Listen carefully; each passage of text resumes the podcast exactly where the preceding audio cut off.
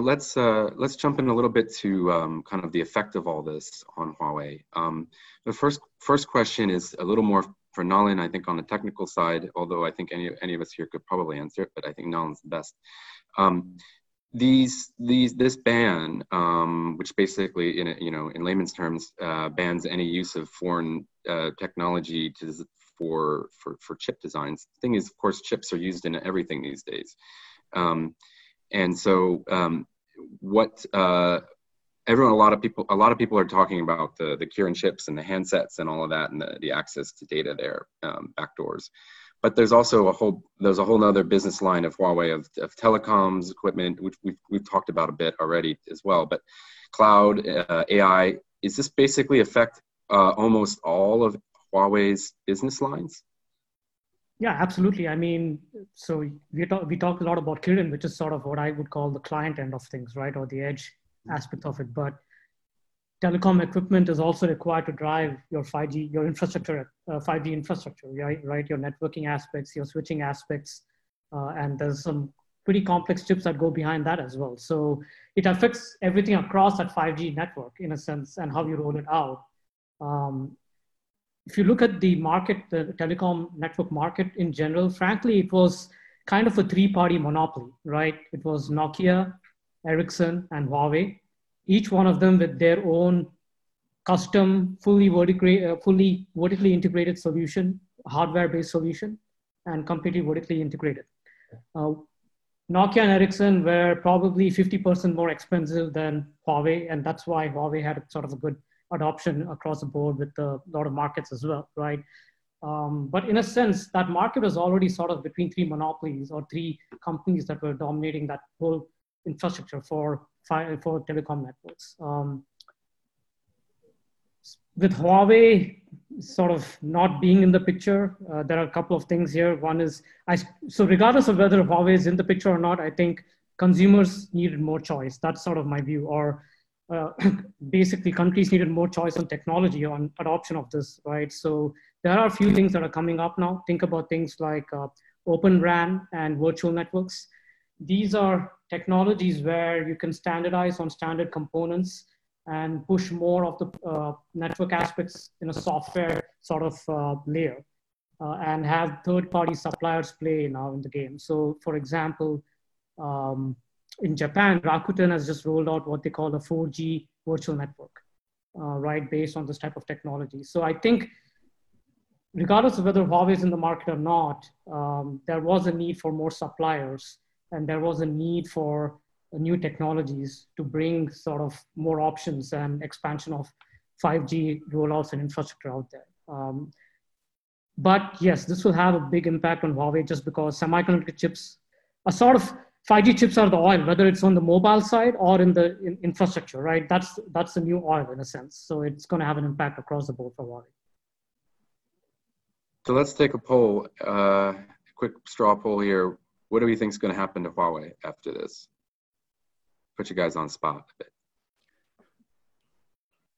Don't all jump in at once. That's a tough one. I think there's going to be some struggle for the near-term foreseeable future. Yeah, I say.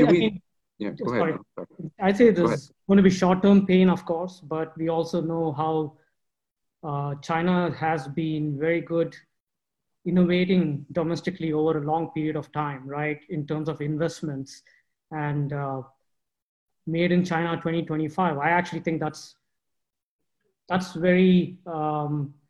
That's admirable, right? If you look at it from the US perspective, I think we're missing, to be honest, I think we're missing parts of that in the US. That drive to do more R&D and innovation has sort of been lost in the US in a sense, right?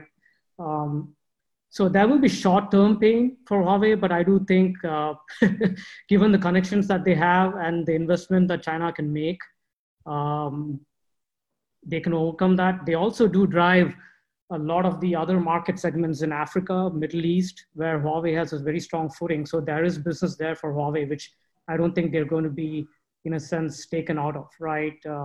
China as a country has invested a lot in Southeast Asia and Africa quite heavily, if you think about it. And that plays into what Huawei can do in those markets as well. So I don't think they're going to just die, but there will be short-term period. Mm. I'm with Nalin on this one. I'm actually very bullish. I will say that, first of all, money is not a problem in China. It's just printing money. So hurting financially Huawei on their consumer business, it's not really going to affect them. They just opened a new fund to actually invest in 5G and machine learning technology. So obviously the money is not an issue. They maybe need that trigger, that constraints to drive innovation and to foster in China a domestic R&D center. So Huawei always been saying that they were innovating in the UK actually with their R&D center in London, always playing that card of being a European player.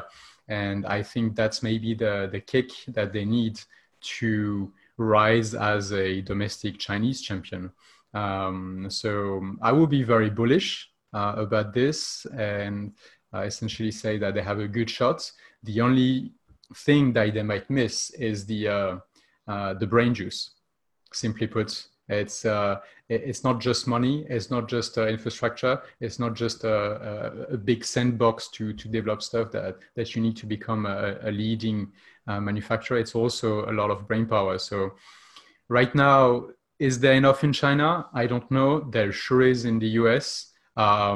So is China going to be an attractive place enough for foreign talent to choose China over the US or Europe? That's really going to be a key question over the next few months and few years. Yeah, I mean, I just add on to that point a little bit as well. I think there's no shortage of engineering talent here in China, and there's no shortage of financing here in China, and there's no shortage of motivation to build an entirely self-contained infrastructure and ecosystem that can support Huawei without having to rely on U.S. technology. But yet you hit on it, Nico, which is that it's stitching all this talent together into and starting from a lower base, essentially. As we know, you need, starting from when Nolan and I were back at Cadence, you need EDA tools to do the design of your system. That's a lot of code that's been built on previous code, on previous code, on previous code, and a lot of bugs that have been fixed along the way. You've got the whole design cycle all the way to when you do actual manufacturing at your choices of TSMC or others, Samsung, Intel does its own, but. And then you have SMIC in China, which is at least a couple generations behind on the latest nodes of nanometer for manufacturing. I think they can do 14 nanometer now, but we're already on 10 and 7 at TSMC for a few years now. So SMIC just did a huge IPO, and by delisting from New York and coming here and doing one onshore in Shanghai on the STAR market. But again, that's just a money thing, and so you need the DNA and you need the know-how built up from all that. That's maybe a good segue then into that question, which topic we wanted to hit on, which is, what can we see any national champions coming up? I think Nolan might be able to help on this one a little bit, sort of both from on the design side and on the foundry side. And everything else in the mix, and what's a good estimate for when you might be able to start catching up? Yeah, I mean, if you think about it on the foundry side, I think the foundry aspect is probably more critical because chip manufacturing is probably one of the most sophisticated manufacturing processes in the world, right? You can find design engineers to build chips. You can hire engineers to build chips, SOC engineers, and so on and so forth, right? But to fabricate the chip, that's a whole different story. We're talking about very complex lithography. We're talking about very complex processes. That's going to be the hard part. And I think that's where most of the immediate investment has to go as far as China is concerned. Chinese companies have been designing chips for a very long time. They haven't been fabricating advanced node chips, right? That's the key thing here. So, and when you go into volumes such as 5G, where those types of volumes, you really need to be going into those advanced nodes to make them economical, right? The 7 nanometers, for example, the 14 nanometers, etc., 5 nanometers down the road, right? And that's where I see that the investment has to happen. A couple of articles I just read, I think a couple of days ago, something that piqued my interest, where investments into sort of investments at two fabrication plants we're making in China, Qansin, I see, and pardon me for not pronouncing it right, and Hongsin Semiconductor Manufacturing. I think one's based in Wuhan, not sure where the other one is based. So QXIC and HSMC, right? And they've hired 100 engineers between them over the last 6 months or so from TSMC, paying them basically 2x the salary that they make in Taiwan, for example, right? So they seem like they have a plan. They seem like, okay, we're going to use these two foundries. They're going to focus on ramping up 7 nanometer processes and 5 nanometer processes down the road. They're saying the timing for that is 7 nanometer is going to be somewhere in the 2022 timeframe. I'm doubtful about that, but that's sort of a general guideline. I see that these investments may be bearing fruit in about 3 to 4 years. It does take a very long time to bring up this sort of expertise. So I would say 3 to 4 years from now, they could be in a position to sort of being able to produce enough yields or quantity of chips that they need at those advanced nodes. But that's where I think the critical investment is going to happen and is happening from what I can tell. Just as a, maybe as a useful info, and Nalin, you can confirm that the Kirin ban is a big blow for Huawei, because it took them about 10 years to develop, to engineer. So the development, the engineering phase is quite long for chips.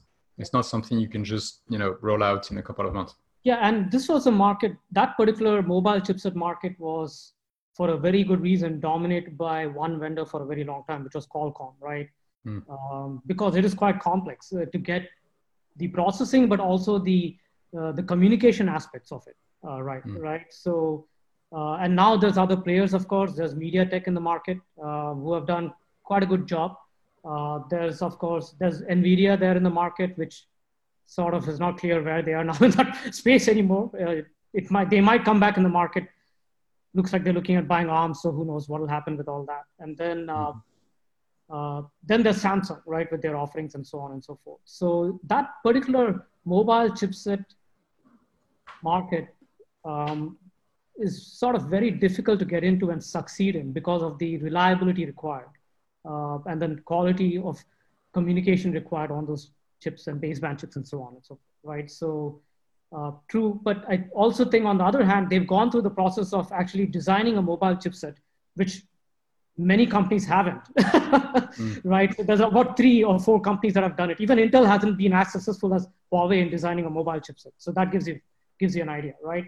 So I think that experience actually holds up very well for Huawei now. So you mentioned ARM, and something interesting that sort of popped up in my newsfeed recently, I think even just this morning, was that that ARM now has an exclusive cooperation with DARPA for the next few years in the US. And so, you know, with those chips being cut off from Huawei, for example, and now being, you know, access is essentially being given to DARPA almost exclusively.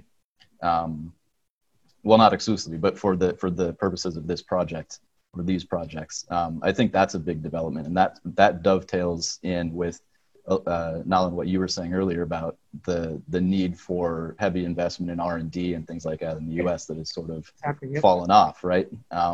So when you mentioned that and ARM, I was reminded about this, and so that indicates a little bit that I think this is on the U.S.'s radar, the need to really invest heavily and focus on the R&D side of this, because that's what DARPA does, right? Yeah, exactly. And I think the US can catch up, or I don't